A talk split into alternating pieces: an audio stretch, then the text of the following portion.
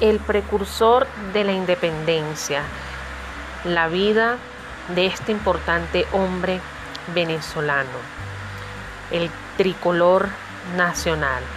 Todo esto nos remonta a conocer la historia de Francisco de Miranda.